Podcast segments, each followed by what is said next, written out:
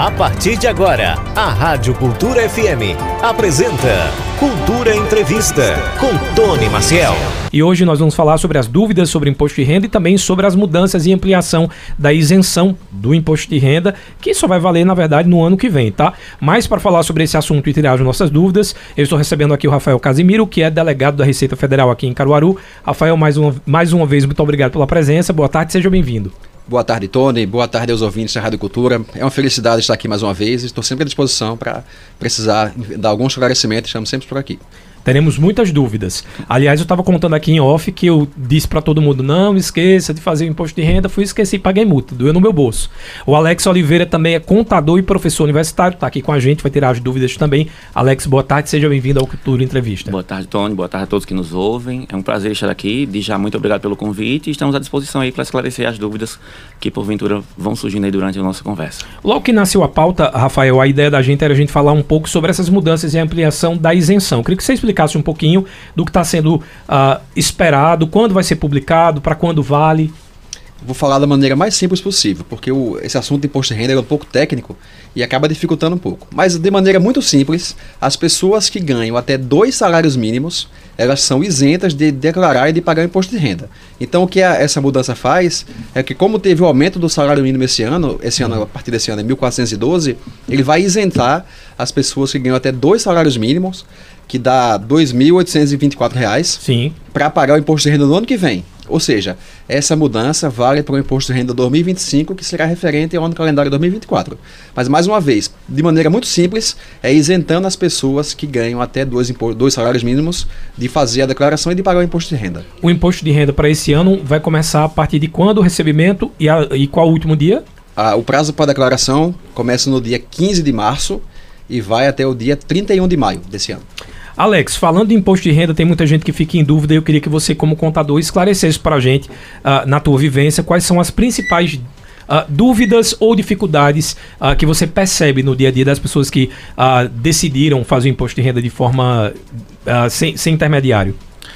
É, acontece muitos erros, né? A Receita Federal ela tem aí é, é, observado, percebido diversos erros, principalmente em instrumentos dedutíveis, como gastos com educação, gastos com saúde, dependentes, né? Nem sempre aquele gasto que a pessoa pensou que poderia incluir no seu imposto de renda era de fato dedutível, de fato aquela pessoa poderia atribuir aquele gasto como um desembolso que ela teve e por isso deveria ter um impacto ali, uma redução no seu imposto a pagar. Então esse é um erro que é bem recorrente e muita gente tem dificuldade, às vezes por falta de acesso à informação, não prestou atenção, achou que porque era saúde podia, mas nem tudo que está relacionado à saúde deve ser utilizado como instrumento dedutível. Então esses são os erros aí que eu percebo que são mais recorrentes. Outro erro também é quando você tem mais de uma fonte de renda. Né? O caso de professores, profissionais da saúde, às vezes trabalham ali em dois, três lugares, e aí percebe uma renda que está fora da faixa nesses vínculos, mas não entende que precisa somar essa renda.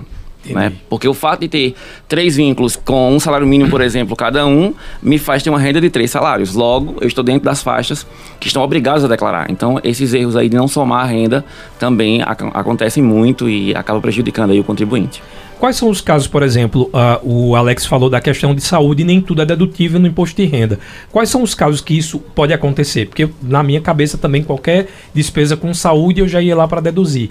Uh, quais são as principais que não podem? Que não podem. Por exemplo, aparelhos ortopédicos. Eles só são dedutíveis caso eles integrem a fatura de um hospital.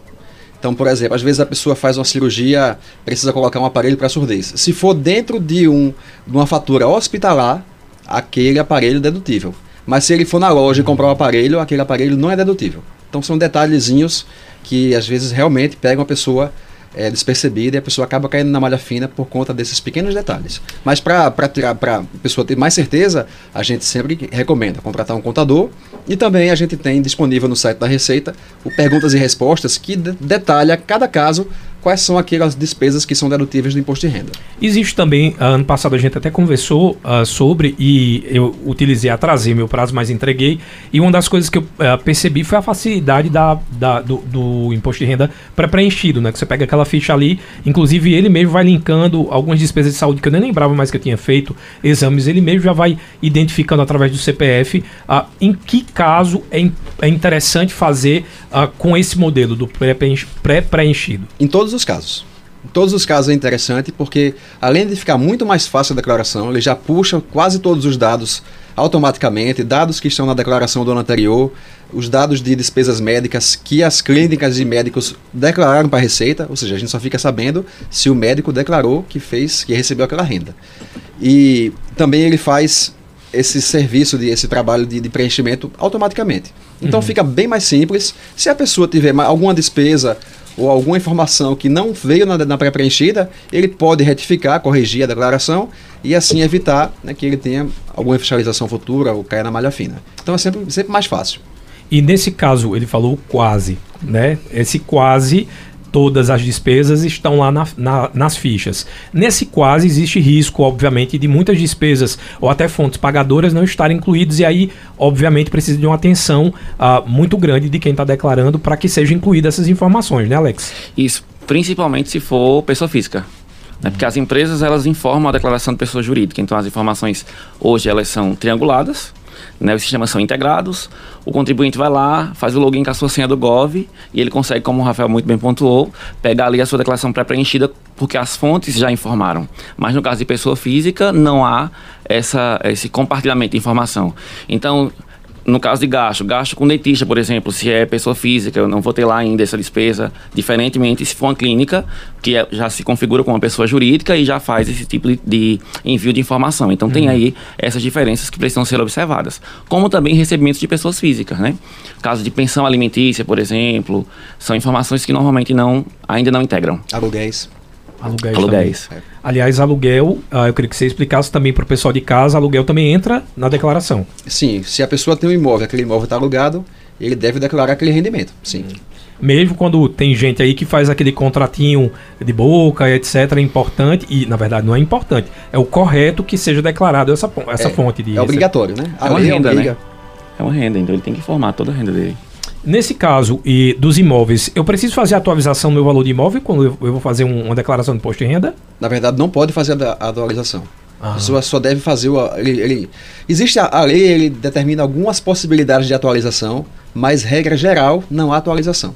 Ele só vai fazer com o tanto que ele pagou daquele imóvel e na hora dele vender é que ele paga o ganho de capital de acordo com a diferença entre o valor que ele vendeu e o valor que está que tá de, de aquisição. Tirando alguns detalhes, por exemplo, em caso de reforma, caso ele tenha todas as notas fiscais, ele pode fazer atualização, mas a maioria dos casos não pode.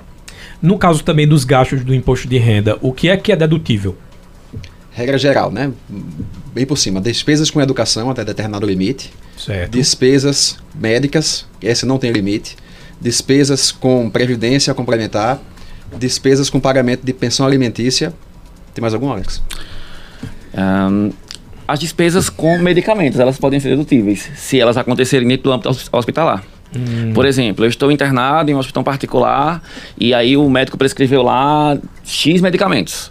Esses medicamentos serão incorporados à minha nota fiscal do hospital. Então ela vai ser utilizada na minha dedução. Entendi. O que não poderia era, tive alta hospitalar, o médico prescreveu 10 medicamentos que me custaram X valor e eu fui na farmácia e comprei. Esse não é dedutível. Então tem que Mas ser no dentro... âmbito hospitalar, sim. Enquanto estiver internado, Entendi. a minha nota fiscal vai ser uma nota fiscal de serviço médico. Então eu vou conseguir utilizar isso como dedutível. Tá? E nos casos de saúde, como o Rafael disse, aliás, de educação, como ele disse, tem alguns, algumas características. Por exemplo, é, eu posso usar para deduzir, eu titular, minha graduação, pós-graduação, curso técnico que eu esteja desembolsando, que eu esteja pagando. Uhum. No caso dos meus dependentes, se for cursos técnicos, escola até 18 anos, Educação superior, faculdade, para filhos até 24 anos. Esses também entram aí como dedução. Eu tenho um filho que tem 23 anos, que é meu dependente, que eu pago a faculdade dele, eu posso utilizar os recibos, né? A instituição de ensino ela vai me fornecer um recibo trazendo ali um montante que eu paguei ao longo daquele ano e eu vou utilizar isso para deduzir no meu imposto de renda também. Aliás, falando sobre dependentes, é uma dúvida muito recorrente. As pessoas perguntam quem pode ser meu dependente? Dependente, é filhos até 18 anos, regra geral, ou até 24 anos se tiver se for estudante universitário. Certo. Pai, mãe, av- é, pai, mãe, irmão, irmão, pai e mãe em qualquer regra, qualquer, qualquer ocasião. Mesmo que, digamos que minha mãe seja aposentada, ela também entra como se, dependente. se ela for apresentada, ela entra como dependente, mas o rendimento dela vai integrar o seu rendimento na Entendi, declaração. vai incorporar. É, se ela não tiver rendimento, aí você pode colocar ela como dependente. Entendi. Sogro, sogra, pode também. É, e os casos que tem- a pessoa tem a guarda judicial, se eu não me engano, irmão, se a pessoa tiver guarda judicial, avô e avó também, se tiver guarda judicial. Mas esse detalhe, assim, com certeza é bom consultar a legislação, porque de cabeça eu não sei, se esse Alex sabe de cabeça. É, existem essas particularidades e a gente tem que ver no caso a caso, porque às vezes essas questões de guarda mesmo, depende da decisão judicial, do âmbito, se é uma guarda compartilhada, se é uma guarda específica. Então tem aí esses nuances que precisam ser observados caso a caso. Financiamento entra na, no no imposto de renda? Se É, eu tiver algum financiamento, por exemplo, eu posso informar, eu preciso informar esse financiamento ou não? Você precisa informar o financiamento, por exemplo, se você está comprando um imóvel. Né, a maneira correta de você informar que está comprando imóvel é você informar na declaração ano a ano o tanto que você pagou, já considerando a entrada e as parcelas que você já pagou. Então, digamos que você comprou o imóvel e deu 100 mil reais de, de entrada em 2022. Aí em 2023, que a gente vai declarar agora, digamos que você pagou no ano passado mais 50 mil. Então, no primeiro ano você declarou como 100 mil e, a- e esse ano você vai declarar como 150. Você vai somar o valor do imóvel, o valor daquelas parcelas que você já pagou. Inclusive, o, o banco né, que você fez o financiamento, ele vai fornecer um documento, um informe de rendimentos, onde vai constar, de fato, o valor acumulado que você pagou naquele ano. Então, é, é fácil, né? Não, não tem como errar. O banco vai lhe fornecer o documento com a informação, com o montante que você pagou ao longo daquele ano, para você poder preencher ali a sua declaração de imposto de renda. A forma mais segura hoje em dia é a gente guardar essas notas fiscais, seja online ou seja ah, impressa, porque a gente sabe, por exemplo, essa questão dos exames, eu não tinha mais a, a, a fatura desses exames e na preenchi- pré-preenchida apareceu lá que tinha feito esses exames e foi dedutível automaticamente. Mas digamos que para minha segurança, se não entrar e eu tiver essas, essas informações guardadas, isso é o, o mais correto, o mais seguro, Rafael? O que acontece é que a lei exige, a lei determina que a Receita Federal tem até cinco anos para fazer o lançamento da multa caso haja algum tipo de sonegação, algum tipo de erro na declaração. Então você tem que guardar toda a documentação que baseia a sua declaração no prazo de cinco anos. Não importa se é pré-preenchido ou não. Por quê? Digamos que você a- apareça lá na sua pré-preenchida que você teve uma despesa médica com determinada clínica de mil reais. Só que aquilo ali foi um erro de digitação da clínica. A clínica informou errado para a Receita. Ela pode vir a corrigir aquela informação no futuro e aquela despesa médica sair, sair da sua declaração. Então você vai ficar obrigado a, a provar que você teve realmente aquela despesa. Então é por isso que a gente sempre deve ter, fazer ter o cuidado de, de ter o batimento entre aquilo que está na pré-preenchida e aquilo que aconteceu de fato e guardar toda a documentação pelo prazo legal, que é o prazo de cinco anos.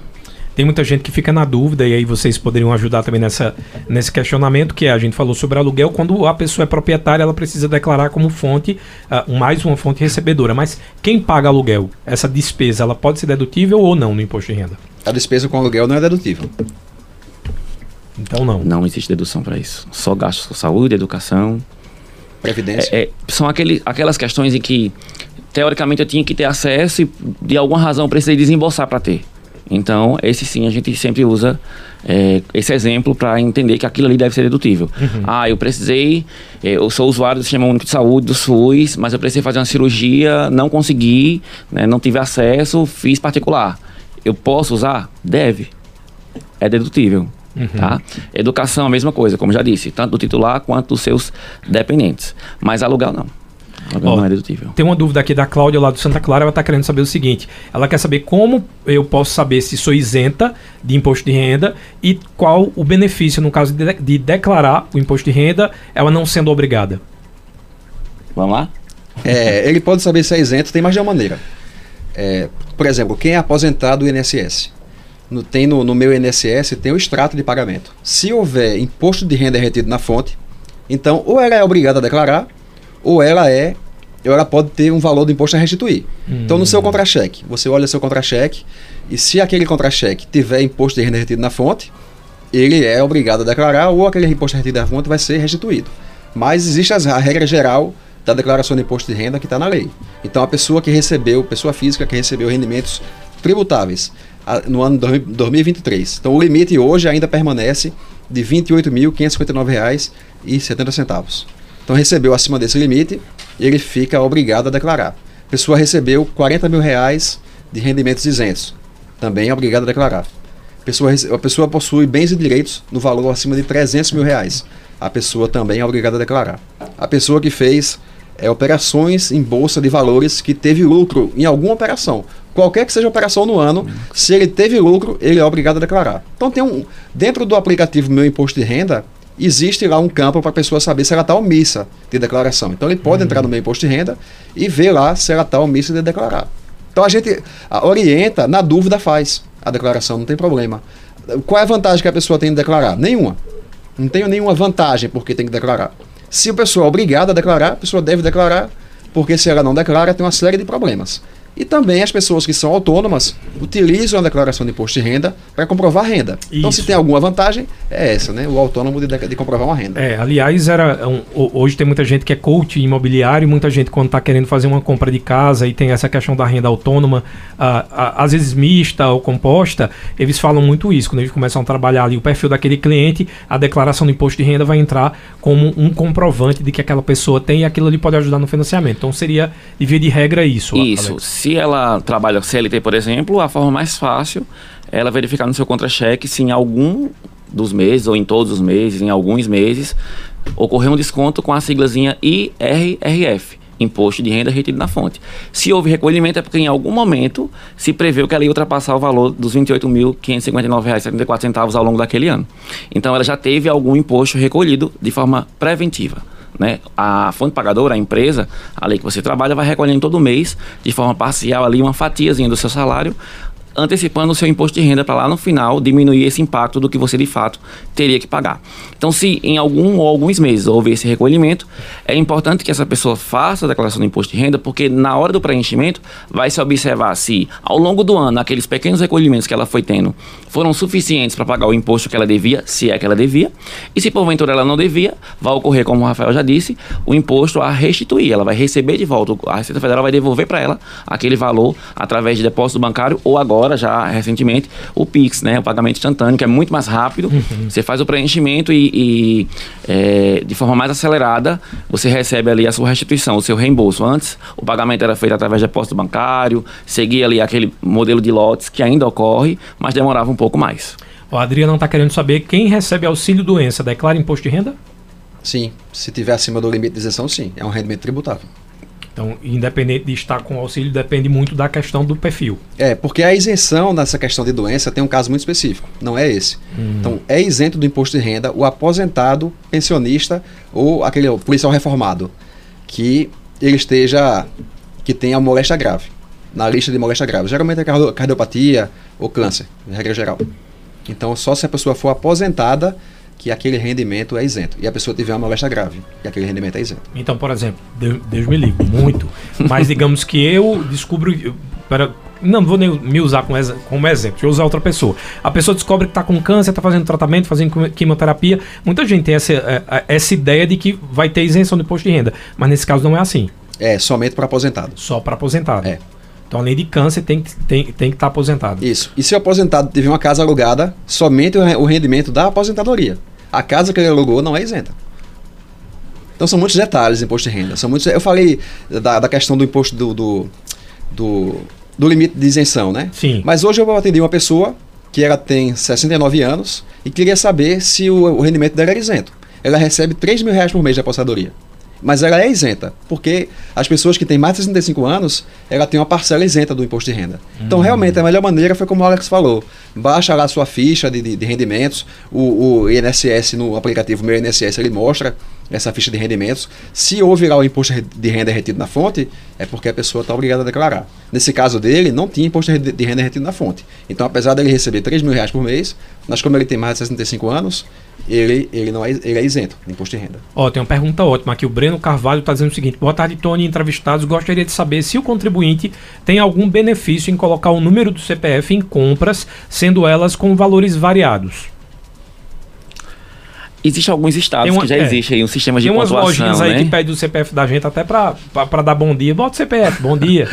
são para fins de controle da emissão de nota fiscal. Né? Aqui no estado de Pernambuco ainda não existe nenhum tipo de bonificação. No estado de São Paulo, por exemplo, já existe um programa estadual que você faz a compra e aí vai somando pontos e existe um órgão público que você usa esses pontos para se beneficiar de alguma forma, ter desconto em, em, contas públicas, trocar por pontos que pode trocar por produtos. Então, existe alguns estados que têm. Aqui em Pernambuco, nós não temos ainda nada da esfera estadual, por exemplo, que seja é, manejado dessa forma. Olha, o Cláudio está perguntando se e, se e em que momento ah, uma herança entra na declaração de imposto de renda.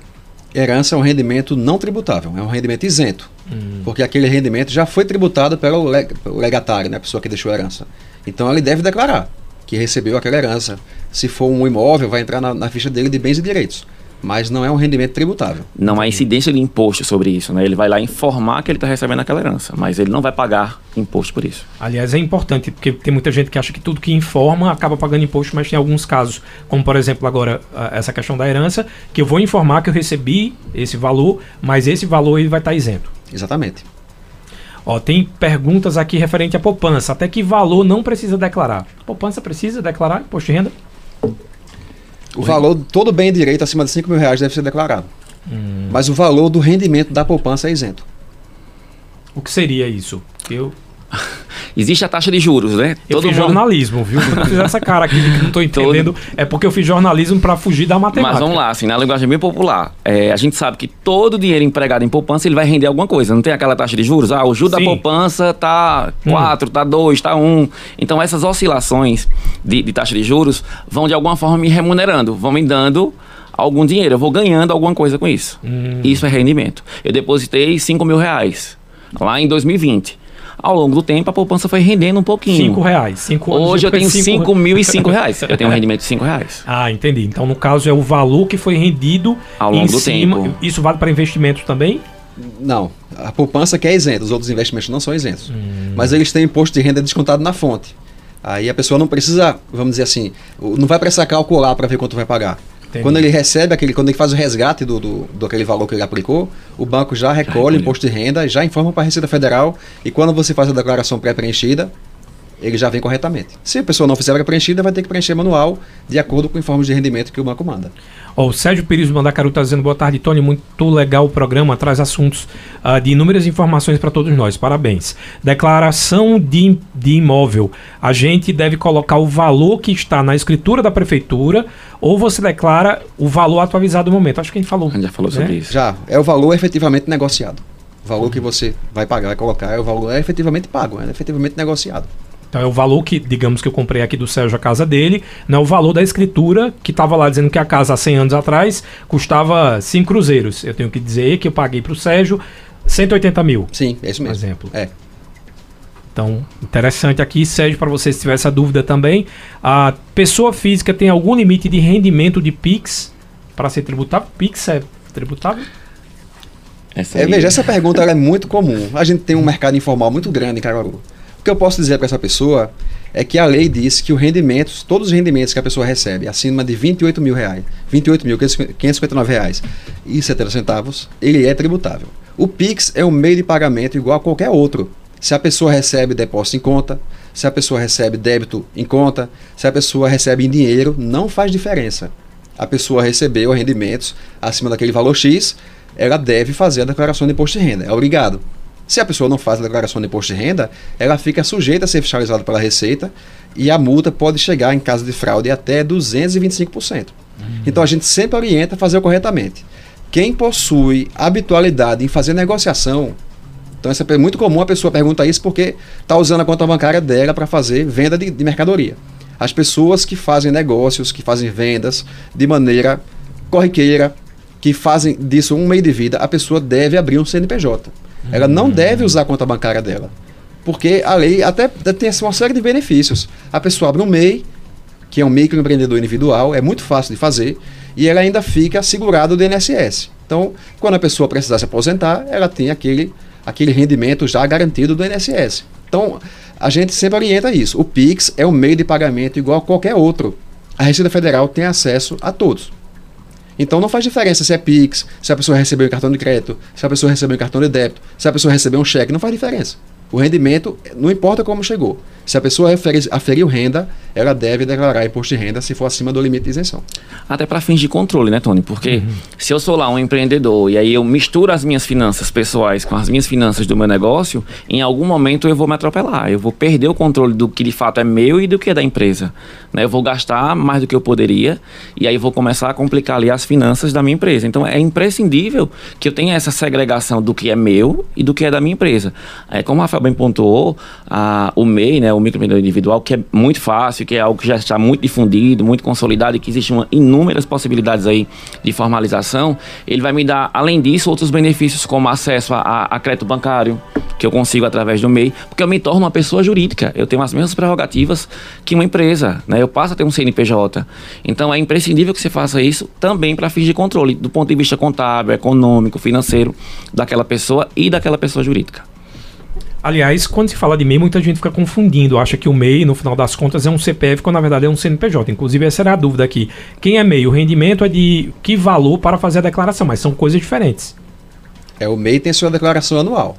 Aquele rendimento, o lucro que ele ofere como MEI é isento, porque o lucro de qualquer pessoa jurídica que a pessoa é sócia, se a pessoa recebeu lucros e dividendos, aquele rendimento, pela lei, é um rendimento isento para a pessoa física. Então o MEI tem a sua declaração e a pessoa física tem a sua declaração. Cada um, cada coisa no seu lugar. E aí sempre se confunde, né? Porque o MEI ele tem a obrigação de enviar lá a declaração anual do MEI, a Dance MEI, no mês até 31 de maio. Eu já E aí agora, quando, pagar a multa. quando o imposto de renda ampliou até maio, muita gente tem confundido. Tem muito Exatamente. microempreendedor que não envia uma das duas. E aí uma não anula a outra se você é obrigado a enviar as duas. Tá? Existem MEIs que são obrigados a enviar a declaração de imposto de renda. Esse tem que fazer o envio das duas declarações. Para quem tem, por exemplo, no meu caso, renda mista, eu CLT e ao mesmo tempo MEI, ah, isso confunde bastante, porque ah, muita gente acha que é uma declaração só, quando na verdade são duas coisas diferentes. Eu vou para o rendimento CLT, pessoa física, CPF, faço a declaração do imposto de renda, e para o MEI, no meu caso, né, se a pessoa tem ME, aí você como contador vai ah, poder esclarecer a- as dúvidas, ele faz a declaração da empresa, são coisas A diferentes. Dance MEI. O MEI, ele precisa enviar a declaração anual do MEI. Uhum. Mas esta não anula a declaração de imposto de renda. E aí cada caso tem as suas particularidades que precisam ser analisadas. Parece que tem gente que ganhou aqui no bingo, viu, Wanda? Foi o André Padreiro e tá dizendo o seguinte: Tony, quem ganha nas loterias, tipo bingo, permeável, ou quem ganha nesses bits da vida, precisa declarar? Precisa declarar. O rendimento é tributável. Regra geral, quando é uma empresa legalizada, desconta o rendimento na fonte. Quando é essas empresas ilegais, aí a pessoa. Ilegal quer dizer estar trabalhando à margem né, da, do que a Caixa Econômica. que existe um cadastro para esses. Esse, esse trabalho de. Quem, quem faz essa parte de, de sorteios. Uhum. Então, se a pessoa trabalha com uma casa dessa que não está registrada, ela também tem que declarar do mesmo jeito. Só que ela vai fazer uma declaração de imposto de renda dela. Né? O Sérgio tá mandando aqui essa pergunta. Ah, ele tá dizendo o seguinte: vocês falaram que o valor do imóvel adquirido por meio de espólio ele não gera imposto de renda. Mas e se esse imóvel, depois de ser declarado, vem a render aluguel? Isso sim precisa ser declarado? Olha, Alex. Rafael, pode ir. Pode, inclusive, um com- completar o outro. tá? Pode, ele- eu posso, eu posso responder sim. Esse imóvel é declarado sim. O- Tanto o imóvel, se o imóvel faz parte do patrimônio dele e aquele imóvel está alugado, aquele rendimento do aluguel ele é declarado. É um rendimento tributável. A partir do momento que eu aluguei a casa, eu estou oferindo renda. Aliás, assim, a gente falou sobre a não isenção, mas a atualização do valor do imóvel se paga. É, quando a pessoa recebe o imóvel, incorpora no patrimônio dele, é, ele tem que pagar ganho de capital. 15% sobre o valor da, da, da, da diferença. O valor que estava declarado na, na declaração do falecido com a- o valor que está declarado na declaração dele. Em outras palavras, digamos que a casa valia, valia 150 mil, eu recebo uma herança e a casa agora está valendo o dobro desse valor. Eu preciso pagar a diferença desse ganho de capital. Sim, 15% dos dos 150 mil no caso. Da diferença. Às vezes a, a, a pessoa não vai ter nem a- o dinheiro para pagar o imposto, né? Por isso que chama de leão, né? Que tudo é consumido, né, Wanda? Aliás, Wanda, deixa eu perguntar se você fez já seu imposto de renda do ano passado. Sim, procurei contador, né? O que salva a nossa vida, ó. Parabéns aos contadores. Ufa. Me diga qual foi a sua principal dúvida na, ou por que você não se arrisca em fazer uh, por conta própria o imposto de renda. Ah, medo de esquecer alguma coisa, de errar. É muito complicado. Eu acho muito complicado, entendeu? Então, aí depois de, de Covid, acabou-se. então é melhor entregar nas mãos de uma pessoa que já saiba. Você sabe, né? Que eu sou toda atrapalhada. Imagina um negócio desse. E olha que você já é atrapalhada desde a década de 90 e existia Covid. Wanda tem essa desculpa, ela esquece tudo agora e diz que a culpa é, é do Covid. COVID. Mas me tira uma dúvida. Wanda falou sobre essa questão do esquecimento e tem muita gente que não consegue fazer esse mapeamento de tudo, de, do dinheiro que recebeu, de quanto gastou, das despesas. Por isso que é tão importante uh, o, o, contador nesse processo, mas também é importante que essa pessoa saiba informar uh, essas Uh, informar as informações é triste. Levar as informações para o contador, porque o contador não vai adivinhar, né, Alex? É, o, o contador por já ter a expertise, ele faz algumas, é, alguns questionamentos que aí pode suscitar a lembrança daquela pessoa, né? uhum. né? Tem certeza que você não gastou nada com saúde, você não paga plano de saúde, não fez nenhuma consulta médica, não fez nenhum exame de forma particular, você não fez nenhum curso, seus filhos, seus dependentes de modo geral. Então a gente sempre faz aí esses questionamentos que podem provocar a lembrança naquela pessoa naquele momento. Além disso, tem o benefício mais atual da declaração pré-preenchida, porque a gente consegue puxar muita coisa, às vezes a pessoa nem lembrava ou nem sabia, né, uhum. que aquele rendimento, que aquela movimentação ali iria ser de alguma forma informada na declaração. E tem também os informes que são fornecidos pelos órgãos, pela empresa, se você é CLT, ah, pelo ente público, se você é funcionário público, pelo é, meu INSS, se você é de alguma forma ali beneficiário do, do, da Previdência. Então, existem esses documentos que vão nos ajudando ali a, a ir puxando essas informações e aí vão instigando ali aquele diálogo contador, contribuinte, e aí sempre consegue-se chegar ao máximo de informações. Se por acaso ele não conseguir chegar a tudo, existe ali o processo da retificação, né? Ele consegue fazer uma, uma declaração retificadora depois, em outro momento. E a gente sempre orienta, né? Na dúvida, entregue a declaração, ainda que parcial. Depois, não esqueça de retificar para não cair na malha. Mas entrega a declaração dentro do prazo para não ter que pagar multa. Ah, eu acho que eu gastei, eu fiz um exame lá com um médico em Campina Grande, outro estado. Hoje é o último dia para enviar a declaração de imposto de renda, eu não consigo pegar esse comprovante. Entendi. Envia a declaração sem essa informação. E aí depois, se for necessário, você faz a, você consegue pegar ali o documento e faz a retificação.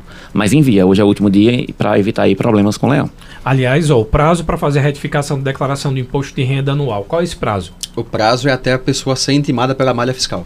Hum. Então, quando ela é intimada, daí para frente ela não pode mais retificar. Geralmente demora mais ou menos um ano, um ano e meio até os colegas da malha começarem a fazer as intimações. Então, hoje eles devem estar trabalhando 2022, talvez.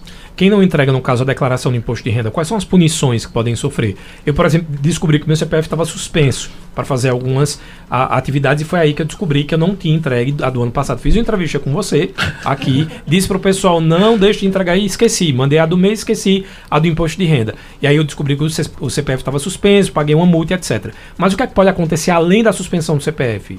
Além da multa e a suspensão do CPF, ele fica. A suspensão do CPF é que causa uma série de transtornos. Né? Total. Né? Então a pessoa não pode movimentar conta bancária, não pode abrir CNPJ, não pode tirar passaporte, não pode fazer matrícula em universidade, não pode fazer concurso público. Então tem uma série de coisas, uhum. uma série de transtornos. Mas a, basicamente é isso, é, fica com o CPF. Na verdade não é suspenso, o nome é pendente de regularização. Exato. E e ele fica sujeito a multa. O valor mínimo é R$ 165,74. Essa, essa multa ela pode aumentar de acordo com o quê? Com o tempo? Que, de acordo com o valor do imposto que não foi pago na época. Uhum. O valor do imposto devido. Pode ir até 20% do valor. 165 é o valor mínimo. Tá? Uhum. Se o seu imposto a pagar era 50 mil reais, 20% é muito mais que 165. Então você vai pagar 20% em cima de 50 mil. Além dos 50 mil.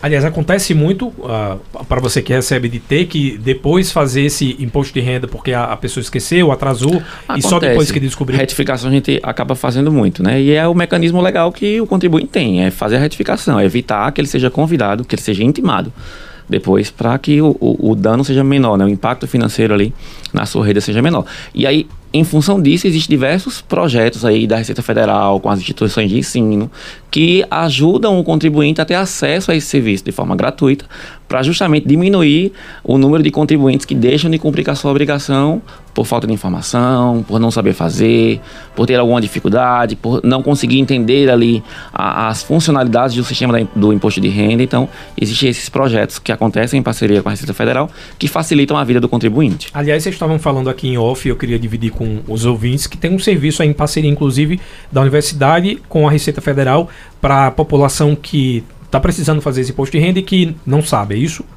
Isso. É, a Receita Federal tem um projeto chamado NAF, né, o Núcleo de Apoio Contábil Fiscal, que é, é, um projeto onde dentro da sede ali da instituição de ensino, a, alunos e professores da área de contabilidade atendem a população de modo geral para ajudá-los a, a, resolver problemas com a Receita Federal, como abertura do MEI, gerar ali uma guia de pagamento do MEI que porventura aquela pessoa não conseguiu gerar, enviar a declaração anual do MEI, preencher e enviar a declaração de imposto de renda. Então, todos esses processos aí de pessoas físicas ou jurídicas de menor complexidade, eles conseguem ser resolvidos dentro dos NAFs, nas instituições de ensino que têm o curso de ciências contábeis. Quanto tempo, aliás, quanto tempo não, na verdade, como é que faz no caso das pessoas que querem acessar esse serviço? É agendado, precisa procurar a universidade antes para saber como é que funciona cada uma? Ah, no Unifavip a gente atende presencialmente, né, nós temos um espaço físico específico para esse tipo de serviço. O contribuinte pode chegar lá de forma espontânea sempre na quarta-feira à tarde. Ele consegue esse atendimento. Mas de forma ininterrupta, nós temos um e-mail que o contribuinte pode entrar em contato e a gente vai ali dando suporte. Se for necessário, convida ele aí presencialmente. O e-mail é núcleo de práticas contábeis, tudo junto, núcleo de práticas contábeis, arroba unifavip.edu.br.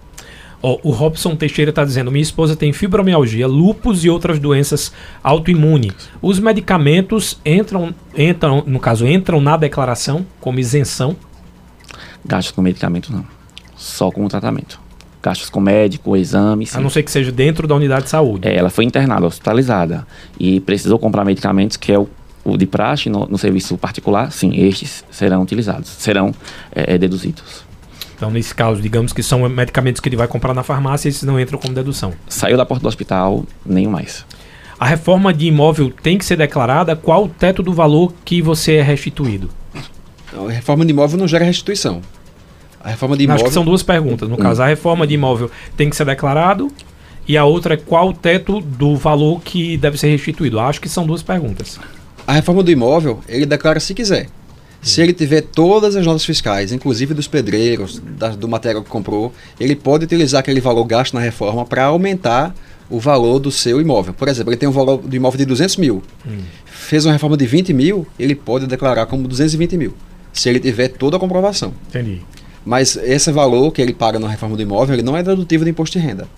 A dedução de imposto de renda, o limite da dedução de imposto de renda, né, já respondendo a outra pergunta, o limite é o tanto de imposto de renda retido na fonte que ele teve no ano anterior. Hum. Então, se ele teve, digamos, 30 mil reais de imposto de, renda, de imposto de renda retido na fonte, o limite da sua restituição é 30 mil reais.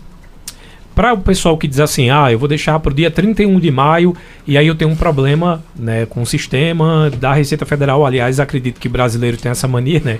Com, eu falando do brasileiro como se eu tivesse feito certo. Mas aí o brasileiro tem a mania de deixar para última hora. Digamos que tem algum problema na Receita Federal, responsabilidade da pessoa que deixou para a última hora. Há muitos e muitos anos não há prorrogação de prazo. Acontecia quando a internet era discada ainda. Uhum. Faz muitos anos que não é assim. Então, não deixe para a última hora. É, tem 45 dias, mais de 45 dias, né? Tem dois meses e meio para declarar. Então, então, por exemplo, aqui você falou da, da questão. Iniciei, estou com dúvida do que eu tenho ali para deduzir, que eu tenho que informar. Já inicio, entrego e depois vou fazendo só as alterações. A gente orienta que fazer, quando for fazer, fazer com calma. Se tiver toda a informação, melhor. Mas também se não tiver, e para não perder o prazo, fazer a declaração com o que tem, mas somente para não perder o prazo. Porque se tiver algum erro, ele se fica sujeito à malha. E se a pessoa esquecer de retificar, ele fica sujeito a ser multada, né? receber uma multa. Então, esse é um, é um recurso que a pessoa tem em último caso de declarar incompleto. É diminuir a possibilidade de erros, né? Uhum. Se eu não tenho essa informação, eu não vou me prejudicar e pagar aí uma multa por não ter enviado. Eu vou enviar sem essa informação e depois eu vou retificar Entendi. incluindo essa informação. Mas a ideia é que você, de fato, consolide tudo para mandar o máximo, se não tudo, que você puder e que deve enviar na sua declaração. E depois de mandar a declaração, lembrar de ficar sempre conferindo. Né? Hoje a gente tem um aplicativo da Receita Federal, tem o Login GovBR, então é bem mais fácil de. Tem o um atendimento na Receita que a pessoa pode ir lá para ver se a declaração está na malha que é para evitar a pessoa ser surpreendida. Porque de vez em quando chega na Receita, uma pessoa dizendo que recebeu uma, uma, notificação, quer corrigir, admite que errou, quer corrigir, mas depois que é notificado, não pode mais. Então, para a pessoa não ser pega de surpresa, observar, não deixar na mão do computador, porque às vezes dependendo do serviço que ele contratou, o contador não, não vai olhar aquela declaração. Não faz É? acompanhamento. né? Não faz Quando acompanhamento. é um, um contador que é o seu contador pessoal, que lhe acompanha, que tem honorários para isso, normalmente ele faz esse serviço. Mas quando é um contador que você contrata esporadicamente para fazer o envio da sua declaração de imposto de renda, ele não vai acompanhar porque não é, não está no rol de serviços dele, né? Entendi. É, inclusive, ainda nesse, nesse nicho aí, já que eu sou contador, é, até para fins de organização da declaração é importante você se antecipar. Porque o contador, à medida que o tempo vai passando ali, vai chegando mais perto do, do final do prazo, o volume de declaração vai aumentando. Então ele não vai conseguir dar aquela atenção que ele daria lá nos primeiros dias. E de repente, é nessa conversa com o contador que você descobre que tem alguma coisa que você poderia usar para restituir, ou alguma outra coisa que você tem que informar, porque você de fato tem que pagar imposto sobre aquilo. Então, o, o, o ideal é realmente, o melhor dos mundos, é conversar com esse profissional o, o quanto antes para você receber um atendimento com mais atenção, com mais tempo, para você ir atrás daquilo, daqueles recursos que você precisa para enviar a declaração completa. Lembrando também, só, um- só um detalhe, Sim. lembrando também que quem declara antes recebe, Recebe a restituição antes. Então tem essa vantagem também. Ó, tem uma dúvida aqui, eu tô abrindo o aplicativo e aí no meu aplicativo vai até 2018. Aí 2018 e 2019 tá dizendo que eu não entreguei declaração. Eu preciso fazer entrega a- a- de- desses dois anos ou não necessariamente? Se você fosse obrigado, estaria omisso. A Receita Federal tinha percebido que você tinha que declarar, não declarou, então você estaria omisso de declaração, teria que fazer. Entendi. Se não está omisso, é porque neste ano você não atingiu as faixas de obrigatoriedade de envio da declaração. E aí eu tenho um aqui, ó, em fila de restituição. Fiquei feliz.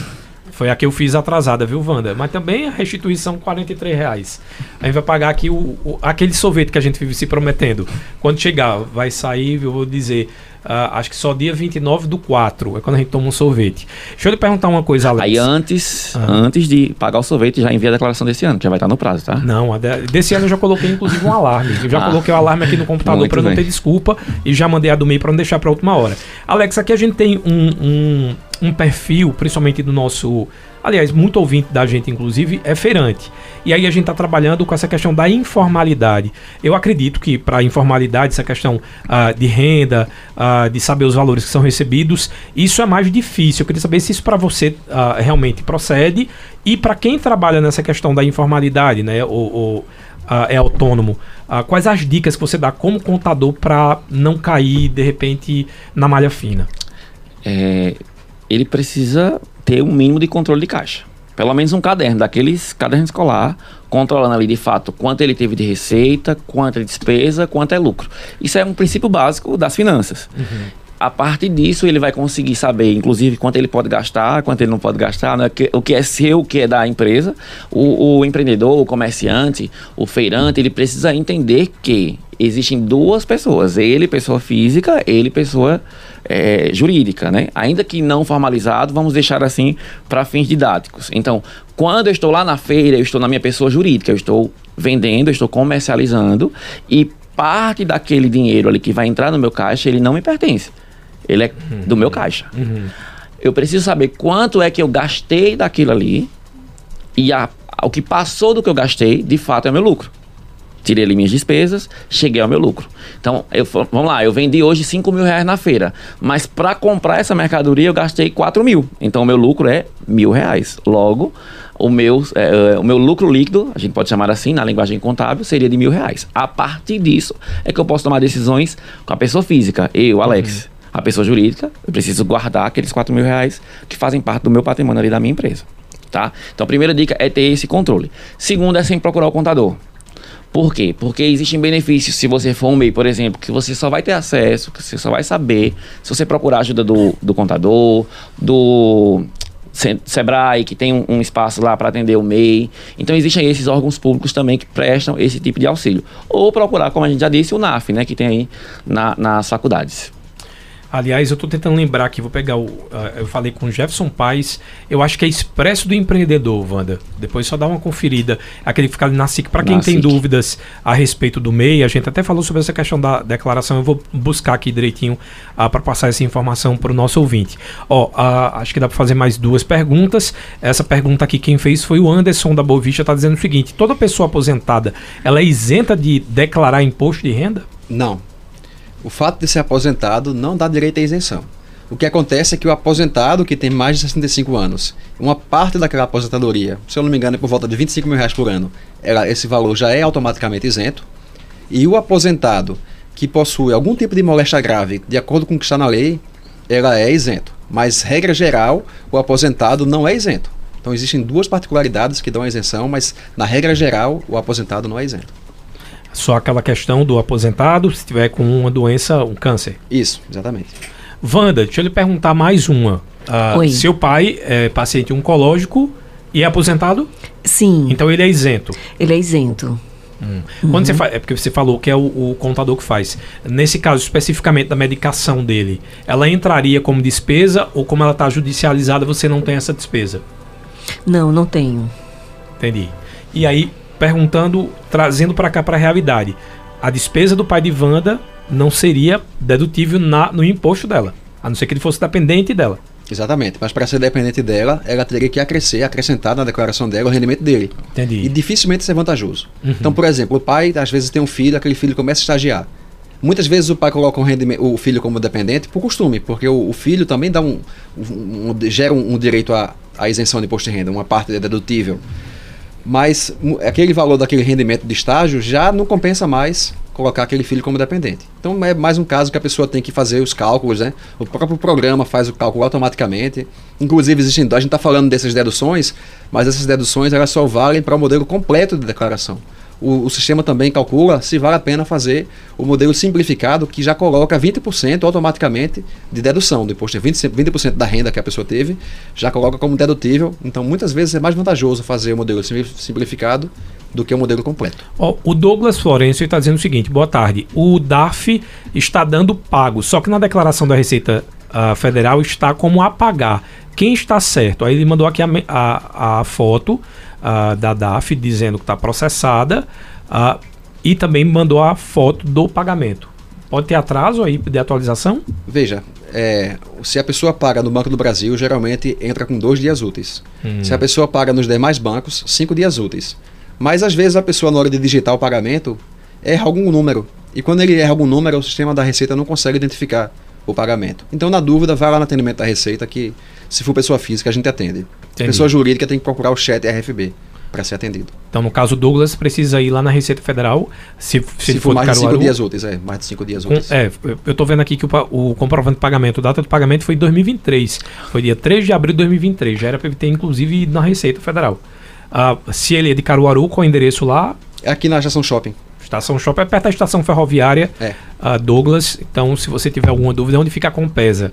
Na dúvida, você pergunta onde é a Compesa. Frei Caneca, É, né? na Frei Caneca, exatamente, rua Frei Caneca ali. Ah, deixa eu pegar mais, dá para fazer mais uma pergunta, só esclarecendo realmente, é Expresso Empreendedor. Para quem tiver dúvidas sobre MEI, ah, também, aí quiser essa informação, o Jefferson Paes, ele fica no Expresso Empreendedor, que fica ali perto do prédio da SIC, ah, então fica aí já outro serviço. Ó, tem o Carlos está querendo saber a respeito do, desse atendimento, se empresa ou a pessoa que tenha MEI pode ah, solicitar esse serviço ah, lá do, Do em NAF. parceria do NAF. Só MEI. Empresas, elas devem procurar contador, porque existem outros atributos legais que precisam ser configurados. Então, pessoas físicas, né? Contribuinte, Certo. pessoa física ou MEI. Além disso, ME, Simples Nacional, lucro presumido, lucro real, deve procurar realmente um contador e contratá-lo para esse serviço. Nesse caso, para quem quiser buscar o NAF onde você trabalha, qual é o endereço? É, fica dentro do Unifavip, na Sim. Avenida de Jacazé, aqui ao lado do Shopping Caruaru. Basta chegar na recepção e procurar o auxílio do NAF. Toda quarta-feira, Quarta-feira, a partir das 13 horas. a partir das 13 horas. E qual e-mail você falou que também pode ser um atendimento por Sim, online? você pode enviar um e-mail para agendar o atendimento, Uhum. é, tirar dúvidas. Às vezes a dúvida não precisa nem ir lá, né? Consegue responder no e-mail mesmo. Eu vou dizer o e-mail mais uma vez, tudo junto, núcleo de práticas contábeis, unifavip.edu.br. Para a gente encerrar com a última pergunta que chegou agora, quem mandou essa foi a Maria das Dores. Ela está dizendo o seguinte: perdi o recibo da última declaração. Como devo conseguir ou onde devo conseguir? Veja, o recibo não precisa mais hoje em dia de recibo. A gente usava recibo antigamente para fazer o código de acesso. Mas se a pessoa tiver o gov.br, ele entra lá no, no aplicativo Meu Imposto de Renda e lá tem todos os recibos. Mas é uma informação que hoje praticamente não se usa mais. Mas se a pessoa ainda assim não conseguir usar o gov.br, ele vai lá no atendimento da Receita que a gente fornece. Deixa eu agradecer já aqui os meus convidados. Eu conversei com o Rafael Casimiro, que é delegado da Receita Federal em Caruaru. Obrigado pela participação. Se quiser reforçar mais uma vez aí os contatos da Receita Federal ou deixar alguma dica para quem para quem eu aqui apontando para mim, não esqueça o imposto de renda, de entregar o imposto de renda, deixa aí uma dica para os nossos ouvintes internautas. A principal dica que eu dou é fazer as coisas com calma, é juntar a documentação durante o ano, fazer toda a declaração com calma e, em caso de dúvida, procurar um contador. Não deixe para última hora para evitar qualquer tipo de esquecimento e permaneça consultando a situação da sua declaração após o envio, para evitar a pessoa ser surpreendida, né, receber alguma notificação da malha fiscal. É importante reforçar que faz tempo que esse prazo não é prorrogado.